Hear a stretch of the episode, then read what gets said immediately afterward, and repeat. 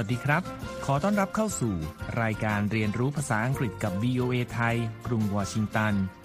รายการที่จะนำเสนอความรู้เกี่ยวกับการใช้ภาษาอังกฤษในแบบอเมริกันในชีวิตประจำวัน ที่จะมาพบกับคุณผู้ฟังทุกเช้าวันอาทิตย์ กับผมนพรัตน์ชัยเฉลิมมงคล ในช่วงแรก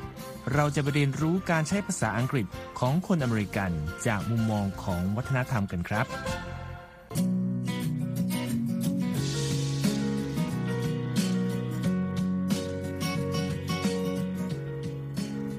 ในช่วงแรกนี้ คุณธัญพรสุนทรวงศ์จะมาร่วมสนทนาเกี่ยวกับวัฒนธรรมการใช้ภาษาของชาวอเมริกันกันนะครับ วันนี้เราจะมาพูดถึงคำศัพท์ที่เป็นคำสามัญในครัวเรือนของชาวอเมริกันอีกคำหนึ่งที่มีความหมายไม่ได้ใกล้เคียงกับความเข้าใจของคนอเมริกันเลย ถ้าหากไปพูดกับคนอังกฤษ หรือผู้ที่พูดภาษาอังกฤษแบบคนอังกฤษครับ นั่นก็คือคำว่า comforter ที่สะกด c o m f o r t e r comforter และถ้าผมถามคุณธัญพรว่า how do you like your comforter คุณธัญพรจะเข้าใจว่าอย่างไร และจะตอบว่าอะไรครับ อ๋อ ก็เข้าใจว่าคุณนพรัตน์กำลังถามความเห็นดิฉัน เกี่ยวกับผ้านวมที่ใช้ในห้องนอน ว่าดิฉันชอบแบบไหนไงคะ แล้วก็จะตอบว่า I'd like my comforter to be made with silk and filled with down feathers ซึ่งแปลว่าดิฉันชอบผ้านวมที่ทำจากผ้าไหม และมีไส้เป็นขนอ่อนของเป็ดหรือห่านค่ะ หืม หรูหราน่านอนมากเลยนะครับเนี่ย How about you How do you like your comforter สำหรับผมนะครับ I'd like mine to be made with cotton of 600 thread counts and the filling can be synthetic ซึ่งแปลว่าของผมนี่ ขอเป็นผ้านวมที่ทำจากผ้าฝ้ายทอ 600 เส้นได้ ส่วนไส้ก็ขอเป็นใยสังเคราะห์ก็ได้นะครับ แต่นี่เราเข้าใจกันว่าเรากำลังพูดเรื่องผ้าห่มนอนอยู่ เพราะเราคุ้นเคยกับวัฒนธรรมอเมริกันนะครับ ใช่ค่ะ เพราะถ้าเราไปถามคนอังกฤษ หรือคนที่คุ้นเคยภาษาอังกฤษแบบคนอังกฤษ ก็จะเกิดอาการงงและตอบไม่ถูกได้นะคะ ครับ เพราะในวัฒนธรรมของคนอังกฤษนั้นคำว่า comforter มีความหมายว่า สิ่งของใดๆก็ตาม ที่ทำให้เด็กตัวเล็กๆ ไม่งองแง เช่น ตุ๊กตา หรือผ้าห่มนุ่มๆ ดังเช่นในประโยคที่ว่า Little Tom's security blanket in the cartoon strip Snoopy would be a comforter ซึ่งแปลว่าผ้าห่มกันภัยลายการ์ตูนสโนปี้ของหนูทอม น่าจะเป็นของอุ่นใจของหนูน้อยคนนี้แน่ ๆ ไงครับ และนอกจากคำว่า comforter ในบริบทของคนอังกฤษ หรือคนที่พูดภาษาอังกฤษแบบคนอังกฤษ จะแปลว่า สิ่งของแล้ว ยังแปลว่า คนที่ช่วยทำให้ผู้อื่นรู้สึกสบายใจ หรืออุ่นใจด้วยนะครับ และสำหรับเฉพาะคนอังกฤษคำนี้ยังหมายถึง ผ้าพันคอที่ทำจากขนสัตว์ และจุกนมหลอกสำหรับเด็กอ่อนได้ด้วยนะครับ แต่ถ้าเราจะถามคนอังกฤษเกี่ยวกับผ้านวมห่มนอนคำที่เราควรใช้ก็คือคำว่า duvet ที่สะกด d u v e t duvet ที่เราอาจเคยได้ยินมาก่อน แต่คนอเมริกันบางคนอาจงงนะคะว่ามันคืออะไร และยังมีคำอื่นที่มีความหมายเดียวกันในวัฒนธรรมอังกฤษที่หมายถึงผ้านวมด้วยนะคะ ซึ่งก็คือคำว่า eider down ซึ่งสะกด e i d e r d o w n eider down หรือคำว่า quilt ที่สะกด q u i l t quilt แต่คำเหล่านี้อาจฟังไม่ค่อยคุ้นหูหลายคนนักนะคะ ก็นำมาฝากเผื่ออนาคตจะได้ยินใครพูดถึง แล้วจะได้เข้าใจง่าย ๆ ค่ะ และถ้าเราต้องการเพียงผ้าห่ม ไม่ใช่ผ้านวม มีคำคำหนึ่งที่เราสามารถใช้ได้แบบสากล โดยไม่ต้องห่วงว่า คนฟังจะใช้ภาษาอังกฤษแบบอเมริกัน หรือแบบอังกฤษ ทราบไหมครับว่าคำไหน ก็คำว่า blanket ที่สะกด b l a n k e t blanket ไงคะ เป็นคำนามที่แปลว่าผ้าห่ม ที่อาจทำมาจากฝ้ายขนสัตว์ หรือไหมพรมก็ได้ค่ะ ใช่แล้วครับ อย่าลืมนะครับว่าจะใช้คำไหนเมื่อพูดกับใคร ก็เลือกให้ถูกคำ จะได้ไม่สับสนคุยกันไม่จบนะครับ ขอบคุณคุณธัญพรที่มาร่วมพูดคุยให้ความกระจ่างเรื่องผ้าๆกันนะครับ จากการใช้ภาษาอังกฤษสำหรับการทักทายในวัฒนธรรมของคนอเมริกัน ต่อไปเราจะไปเรียนรู้ไวยากรณ์ภาษาอังกฤษในช่วง Everyday Grammar กันครับ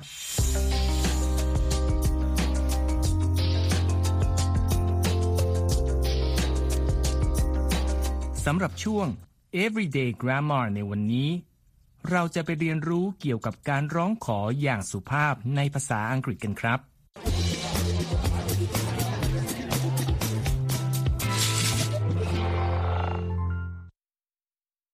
Hey, John, how are you today? I was doing fine until I realized my car has a flat tire. Oh, no, that's awful. I've had that happen before. Is there anything I can do? Would you be able to pick me up from the mechanic tomorrow? Of course, John. Hey, this reminds me of a grammar point. Oh, really? How? You just asked me for something. A polite request. I did. ในบทสนทนานี้เฟธกับจอห์นกำลังคุยกันอยู่ และจอห์นบอกว่า เพิ่งพบว่ารถยางแบน และเฟธก็ถามว่า มีอะไรที่เธอพอจะช่วยได้ไหม จอห์นจึงขอให้เฟธช่วยไปรับเขาที่อู่ซ่อมรถในวันพรุ่งนี้ครับ และประโยคที่จอห์นใช้ในการขอความช่วยเหลือ ก็ทำให้เฟธนึกได้ถึงรูปประโยคภาษาอังกฤษว่าด้วยการขอความช่วยเหลืออย่างสุภาพขึ้นมาครับ You use the modal verb would to create the request. Modal verbs are used to express possibility, ability, necessity, and are used for requests. Do you know how you can make it even more polite? I do. I could have said please somewhere in the question. That's right, John. You could have said, Would you please be able to pick me up from the mechanic tomorrow? We don't always have to use please to make a request more polite. Sometimes the modal verb is enough. ฟธบอกว่า ประโยคที่จอห์นพูดขอให้เธอมารับที่อู่ซ่อมรถนั้น มีกริยาช่วย หรือ modal verb อยู่คำกริยาช่วยนั้น มักถูกนำมารวมในประโยค เพื่อแสดงให้เห็นถึงความน่าจะเป็น ความสามารถ ความจำเป็น และการร้องขอต่างๆ อย่างเช่นในประโยคที่จอห์นพูดที่ว่า Would you be able to pick me up from the mechanic tomorrow ที่แปลได้ว่า คุณจะพอมารับผมที่อู่ซ่อมรถในวันพรุ่งนี้ได้ไหมครับ และคำกริยาช่วยที่ว่านี้ก็คือคำว่า would เพื่อถามอย่างสุภาพ ที่มีรูปเต็มว่า would you be able to หรือ คุณจะพอ หรือคุณพอจะช่วยได้หรือไม่นั่นเองครับ จากนั้นเฟธก็แนะว่า ผู้พูดสามารถทำให้ประโยคขอร้องนั้น สุภาพยิ่งขึ้นไปอีกได้ ซึ่งจอห์นก็เห็นด้วยครับ และชี้ว่า เขาสามารถเติมคำว่า please ที่แปลว่า โปรด หรือกรุณา ให้ประโยคเป็น Would you please be able to pick me up from the mechanic tomorrow แต่เฟธก็บอกด้วยว่า ในความเป็นจริง เราไม่ต้องเติมคำว่า please เข้าไปในประโยคเสมอ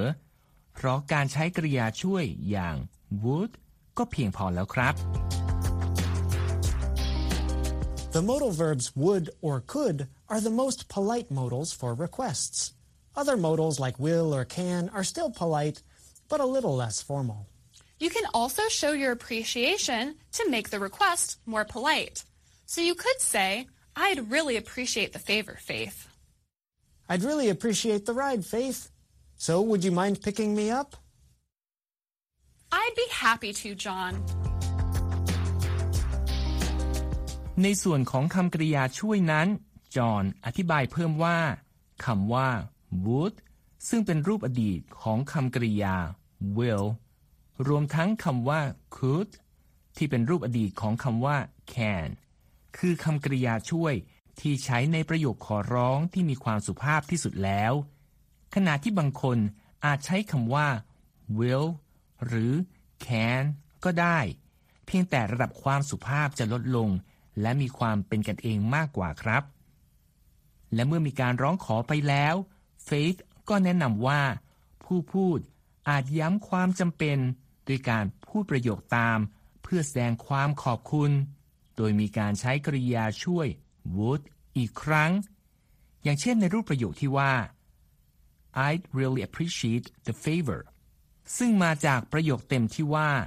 I would really appreciate the favor และแปลว่า ผม หรือดิฉัน จะรู้สึกขอบคุณมาก ๆ ที่คุณจะช่วยครับ เฟธกล่าวต่อว่า เมื่อผู้ถูกขอได้ยินคำร้องขอ และต้องการจะช่วย ก็สามารถตอบยืนยันว่า I'd be happy to ที่มาจากรูปประโยคเต็มว่า I would be happy to ซึ่งแปลว่า ดิฉัน หรือผม ยินดีจะช่วยนั่นเองครับ Let's end with a quiz. Make a very polite request for someone to take you to the train station. Pause the video to consider your answer. และก่อนจากไปในวันนี้ จอห์นขอทดสอบท่านผู้ติดตามรายการ ให้ลองคิดประโยคขอร้องแบบสุภาพ ให้ช่วยพาไปที่สถานีรถไฟ ว่าควรพูดอย่างไรครับ ลองใช้เวลาคิดดูสักแป๊บนะครับ Would you please be able to take me to the train station? And that's everyday grammar. และคำตอบก็คือ Would you please be able to take me to the train station ที่แปลว่า คุณพอจะกรุณาช่วยพาผม หรือดิฉัน ไปที่สถานีรถไฟได้ไหม และนี่คือช่วง Everyday Grammar ครับ ต่อไปเราจะไปเรียนรู้คำศัพท์ต่างๆ จากการใช้ชีวิตประจำวันในกรุงวอชิงตัน โดยจะมีคุณธัญพรสุนทรวงศ์กลับมาร่วมสนทนากันเช่นเคยครับ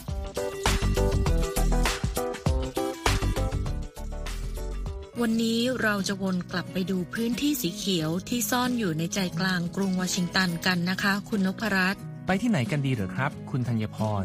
ก็ที่ที่มีชื่อว่า Constitution Gardens ไงคะ อ๋อ เป็นสวนสาธารณะขนาดย่อมๆ เพียง 50,000 ตารางวา หรือราว 0.2 ตารางกิโลเมตร ที่อดีตเคยเป็นส่วนหนึ่งของแม่น้ำพ o โ o แม c ที่เราเคยพูดถึงในตอนก่อนหน้านี้เอง ใช่ค่ะ สวนแห่งนี้เปิดตัวอย่างเป็นทางการเมื่อปี คศ 1976 เพื่อร่วมฉลอง 200 ปีสหรัฐ โดยตั้งอยู่ระหว่างเวียดนามเมโมเรียลหรืออนุสรณ์สถานเวียดนามและ World War II Memorial หรืออนุสรณ์สถานสงครามโลกครั้งที่สองและติดติดกับ Reflecting Pool ของ Lincoln Memorial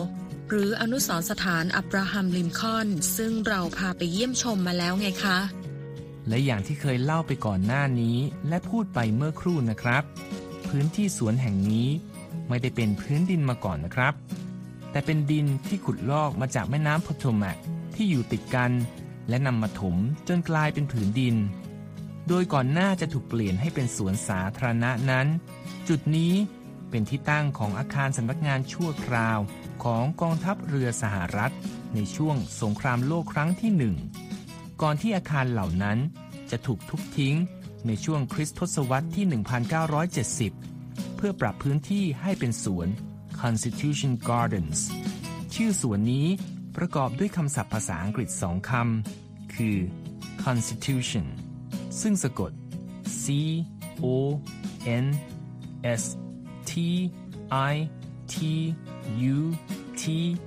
I O N Constitution ที่เป็นคำนาม และแปลว่า รัฐธรรมนูญครับ และคำว่า Gardens ซึ่งสะกด G A R D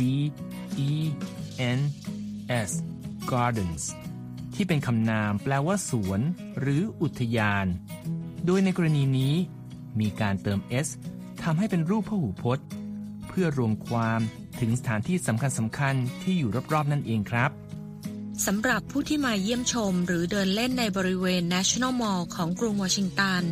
สวนแห่งนี้เป็นจุดที่สงบเงียบ และเหมาะที่จะใช้พักผ่อนชมวิวสวยๆ ที่ซ่อนอยู่ในพื้นที่อันคับข้างและจอแจของเมืองหลวงของสหรัฐได้เป็นอย่างดีด้วยนะคะ เพราะนอกจากสนามหญ้าเขียวขจีและทางเดินคดเคี้ยวแล้ว ที่นี่ยังมีทะเลสาบขนาดเล็กๆ ณ ใจกลางสวน ซึ่งมีฝูงเป็ดอาศัยอยู่ทั้งอย่างล้อมรอบด้วยต้นไม้ใหญ่ อันรวมถึงต้นหลิวที่ลู่ลมโบกสวัยยามลมพัดผ่านทำให้ผู้มาเยี่ยมชมรู้สึกผ่อนคลาย พร้อมๆกับการชื่นชมท้องฟ้าที่เปิดโล่งและความสงบ ห่างจากความวุ่นวายที่อยู่ไม่ไกลออกไปได้อย่างไม่น่าเชื่อด้วยค่ะ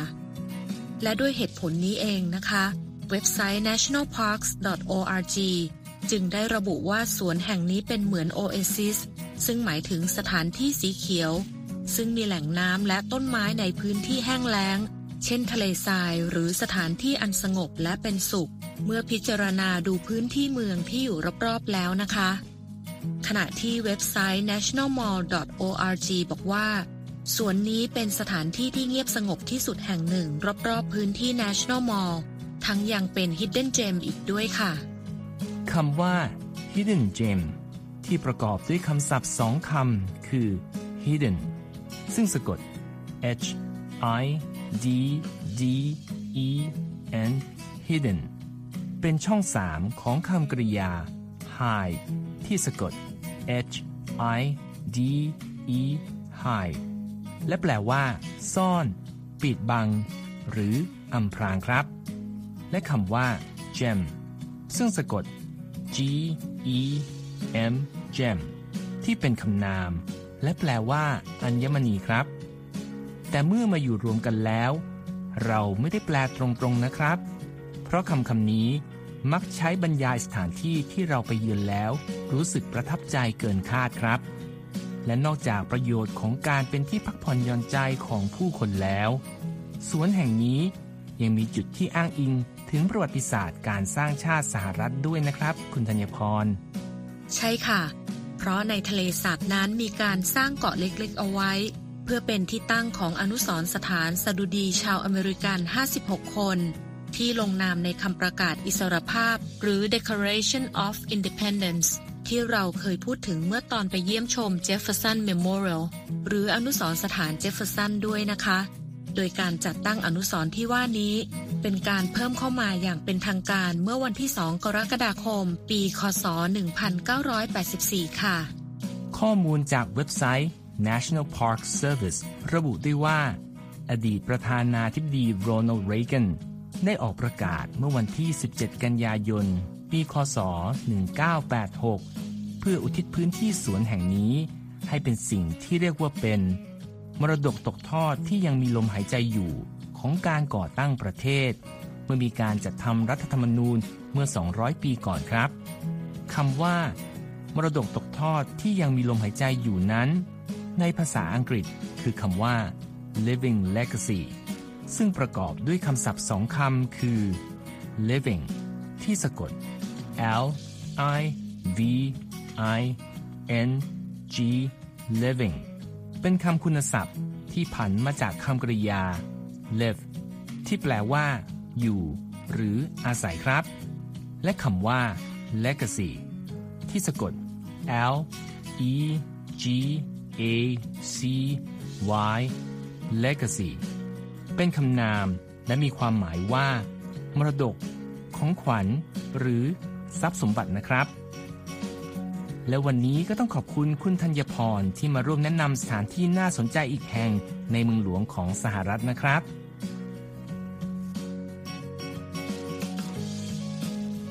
ช่วงถัดไปเราจะไปเรียนรู้คำศัพท์ภาษาอังกฤษในชีวิตประจำวันจากภาพยนตร์ ใน English at the Movie กันครับ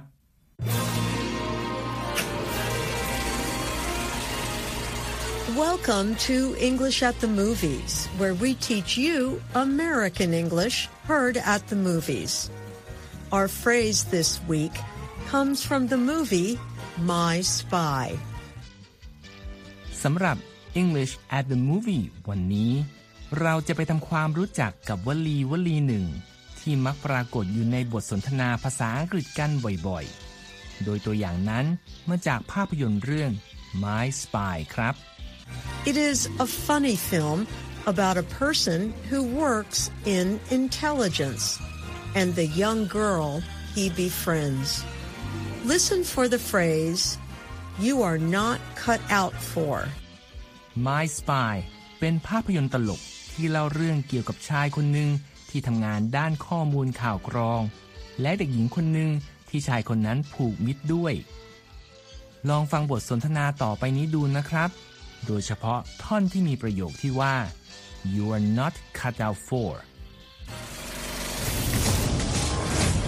There is one thing I'm good at.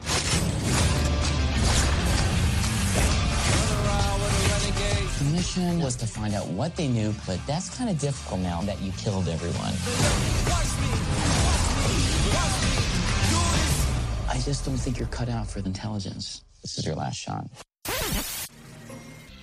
และนั่นคือส่วนหนึ่งของบทสนทนาจาก My Spy ครับ Do you know this phrase,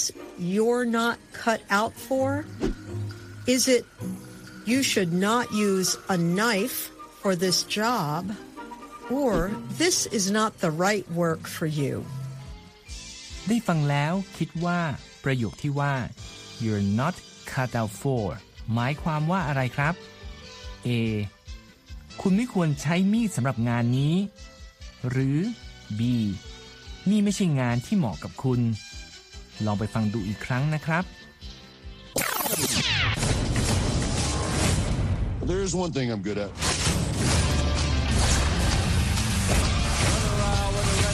The mission was to find out what they knew, but that's kind of difficult now that you killed everyone.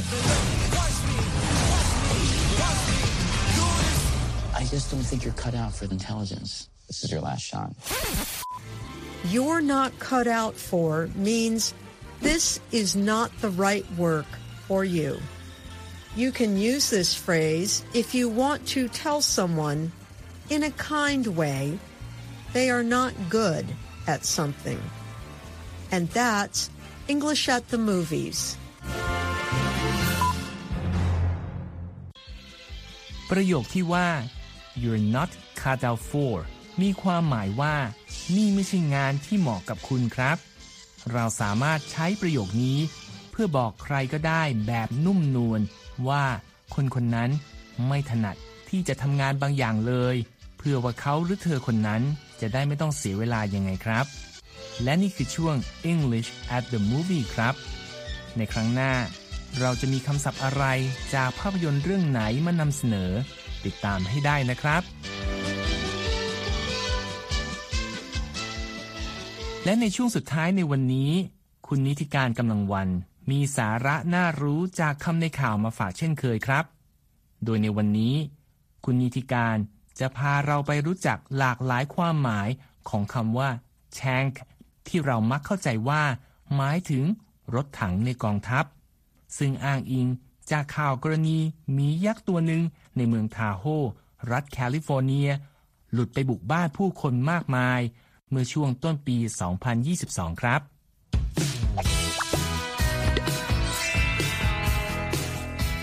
สวัสดีค่ะ กลับมาพบกับคำในข่าวสัปดาห์นี้นะคะ พาดหัวข่าวของ AP ระบุว่า Huge Tahoe bear breaks into homes as it eludes capture หมายความว่ามียักษ์ในเขตทาโฮบุกรุกบ้านหลายแห่งหลังหลบหนีการจับกุมค่ะคำในข่าวสัปดาห์นี้ค่ะ ขอเสนอคำว่า tank จากเนื้อหาในข่าวนี้ที่ว่า Hank the Tank strikes again หมายความว่า Hank เจ้ารถถังบุกโจมตีอีกครั้งแล้วค่ะคำว่า tank ในข่าวนี้ทำหน้าที่เป็นคำนามนะคะ แปลว่ารถถังค่ะ ซึ่งเป็นฉายาของน้องหมีแฮงค์เจ้ารถถังตัวนี้ ที่มีน้ำหนักตัวถึง 227 กิโลกรัมทีเดียวค่ะทีนี้มาดูอีกตัวอย่างการใช้คำว่า tank ที่หมายถึงรถถังในประโยคกันค่ะ ตัวอย่างเช่น Tanks rode down the main street to signal that the city was under military control after the state of emergency was announced หมายความว่า เหล่ารถถังเคลื่อนตัวไปยังถนนหลัก เพื่อส่งสัญญาณว่าเมืองนี้อยู่ภายใต้การควบคุมของทหาร หลังการประกาศสถานการณ์ฉุกเฉินค่ะ นอกจากจะแปลว่ารถถังแล้วนะคะคำว่า tank ที่ทำหน้าที่เป็นคำนามนี้ยังแปลได้ว่า ถังบรรจุภัณฑ์สำหรับใส่ของเหลวนะคะ ซึ่งมักจะมีขนาดใหญ่ แล้วเรามักจะทับศัพท์ไปว่าแท้งน้ำหรือแท้งน้ำมันนะคะ รวมถึงตู้ปลาค่ะ ซึ่งเราสามารถเรียกได้ว่า fish tank ได้เช่นกันนะคะ ไปดูการใช้คำว่า fish tank ในประโยคกันค่ะ ตัวอย่างเช่น Wally the piranha has been living in that fish tank without food for days you don't want to stick your finger into the water หมายความว่าวอลลี่ปลาปิรันย่าอาศัยอยู่ในตู้ปลาโดยปราศจากอาหารมาหลายวันแล้ว คุณคงไม่อยากจะเอานิ้วจุ่มลงไปในน้ำนั่นหรอกนะคำว่า tank ถ้าทำหน้าที่เป็นคำกริยานะคะ จะแปลได้ว่าเติมค่ะ ไปดูการใช้คำว่า tank ที่แปลว่าเติมในประโยคกันค่ะ ตัวอย่างเช่น Honey let's stop at the next gas station and tank up it's about time to take a restroom break too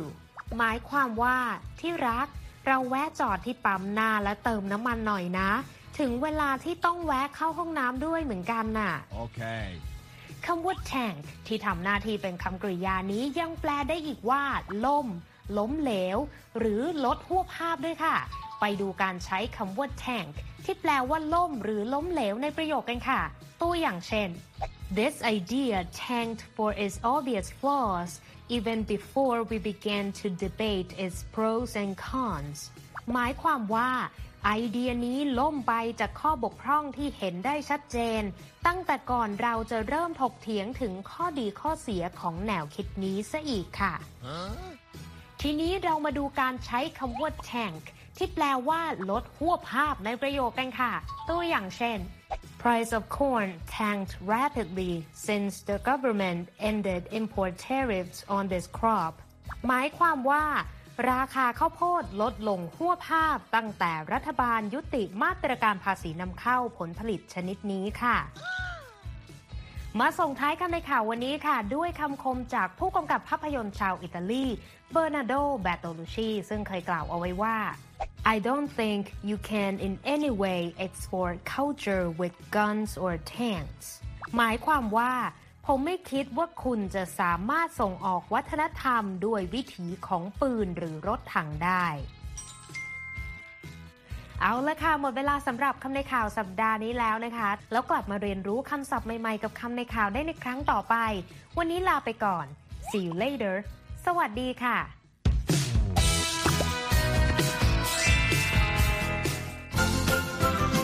มดเวลาสำหรับรายการเรียนรู้ภาษาอังกฤษกับ VOA ภาคภาษาไทย จากกรุงวอชิงตันในวันนี้แล้วนะครับ ผมนพรัตน์ชัยเฉลิมมงคล ผู้ดำเนินรายการ ท่านผู้ฟังสามารถกลับมาฟังรายการย้อนหลังได้ ทางเว็บไซต์ของเราที่ world wide web voa thai com แล้วคลิกไปที่ เรียนภาษาอังกฤษกับ VOA ไทยสำหรับวันนี้ สวัสดีครับ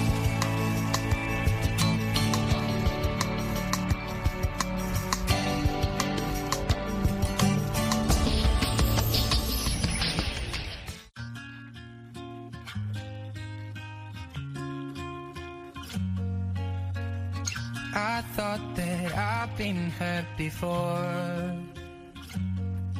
But no one's ever left me quite this sore. Your words cut deeper than a knife. Now I need someone to breathe me back to life. Got a feeling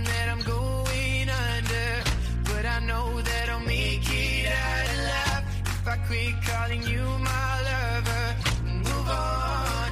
You watch me